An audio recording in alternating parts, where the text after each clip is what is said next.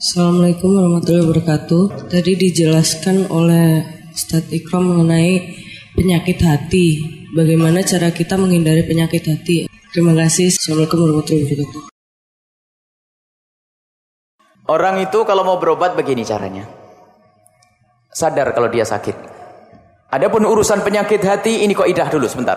Kok idahnya urusan penyakit hati tidak boleh kita merasa tidak punya penyakit hati. Kalau kita lagi berbicara tentang kesombongan, harus yang kita tunjuk adalah kita. Percaya atau tidak? Coba kalau ada orang tiba-tiba nyaci maki, dasar goblok, gimana? Kita marah enggak? Ah, ada kesombongan di hati kita. Padahal kalau hatinya lega kan enak. Kalau kita pinter, tinggal ngomong gini, kasihan dia enggak tahu padahal saya pinter. Kan tidak ngomong. Kalau kita goblok bener, memang saya goblok. Kan enggak usah marah ya. Ah, ada amarah ini apa? Enggak mau, merasa dia harus oh, Nah ini. Jadi kalau ada orang, kalau kita berbicara penyakit hati, jangan ada yang mengatakan aku tidak punya penyakit hati. Itu adalah penyakit sudah. Kalau merasa tidak penyakit hati, itu telah menjadikan hatinya sarang penyakit. Jadi setelah itu sadarlah kalau kita punya perlu dicek sebetulnya. Urusan kedengkian. Kalau dengki itu ngetesnya gampang. Kalau ada orang yang kita lagi tidak suka terus beli mobil kira-kira. Kira-kira gimana?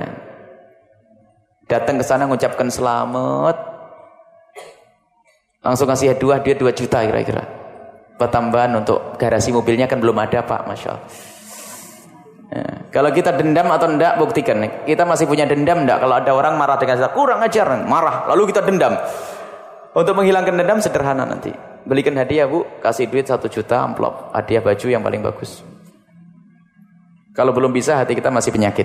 Jadi pertama ya, kalau orang ingin mengobati penyakit hati, sadarlah kalau kita berpenyakit. Sebab orang tidak akan berobat kalau tidak sadar kalau dia itu berpenyakit. Sadar kalau dia berpenyakit. Ada orang ke dokter karena tidak sakit?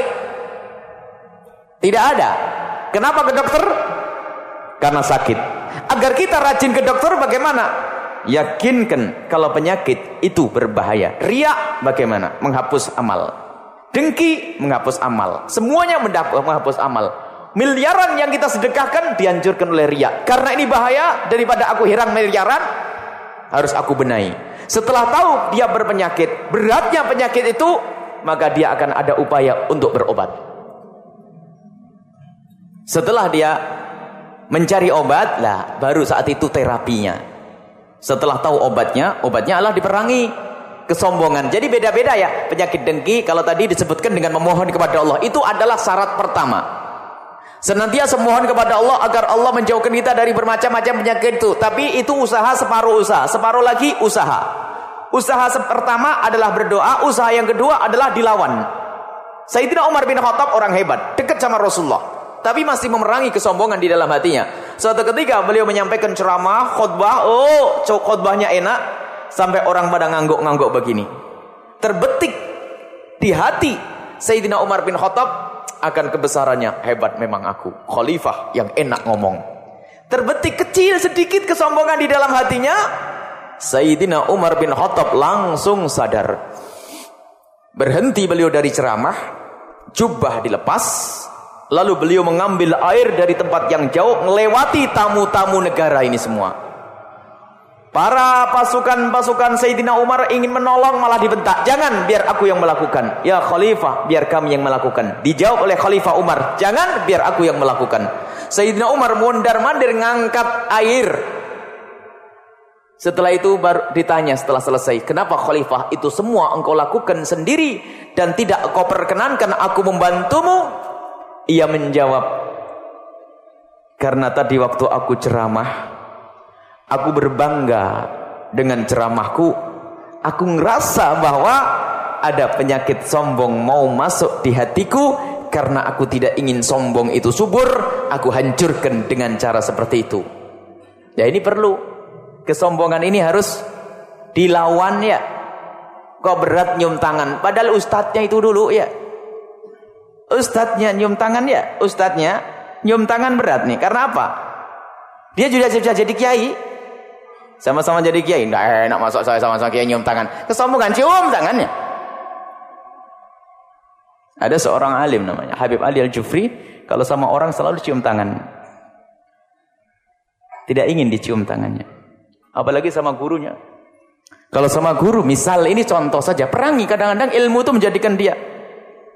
Habib Hasan bin Ahmad Bahrun, guru kami yang kemarin di Khawli, ada anak baru di luar negeri dua tahun, itu salaman sudah begini sama gurunya. Dulu sebelum berangkat, khusus, Masya Allah.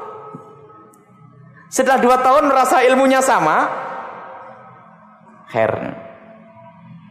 Masya Allah. Lah ini adalah bentuk kesombongan karena ilmu, karena pangkat. Contoh saja.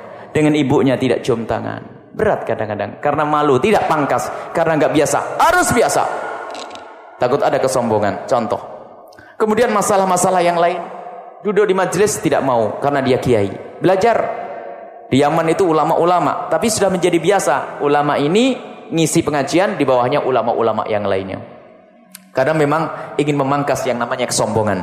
Nah ini adalah dengan cara itu diperangi. Kalau dengki begitu, dendam ngasih hadiah. Dengki doaan, doa Rasulullah. Ingat ya, pernah silsilah penyakit hati yang pernah kita bahas. Kalau ada orang punya dengki, gampang. Awas nanti malam ya, tak doain. Ya Allah semoga tambah lagi mobilnya satu lagi ya Allah. Ah, Doain yang baik-baik aja ya. Kalau tidak berani, hati. Katakan hatimu dengki. Itu saja.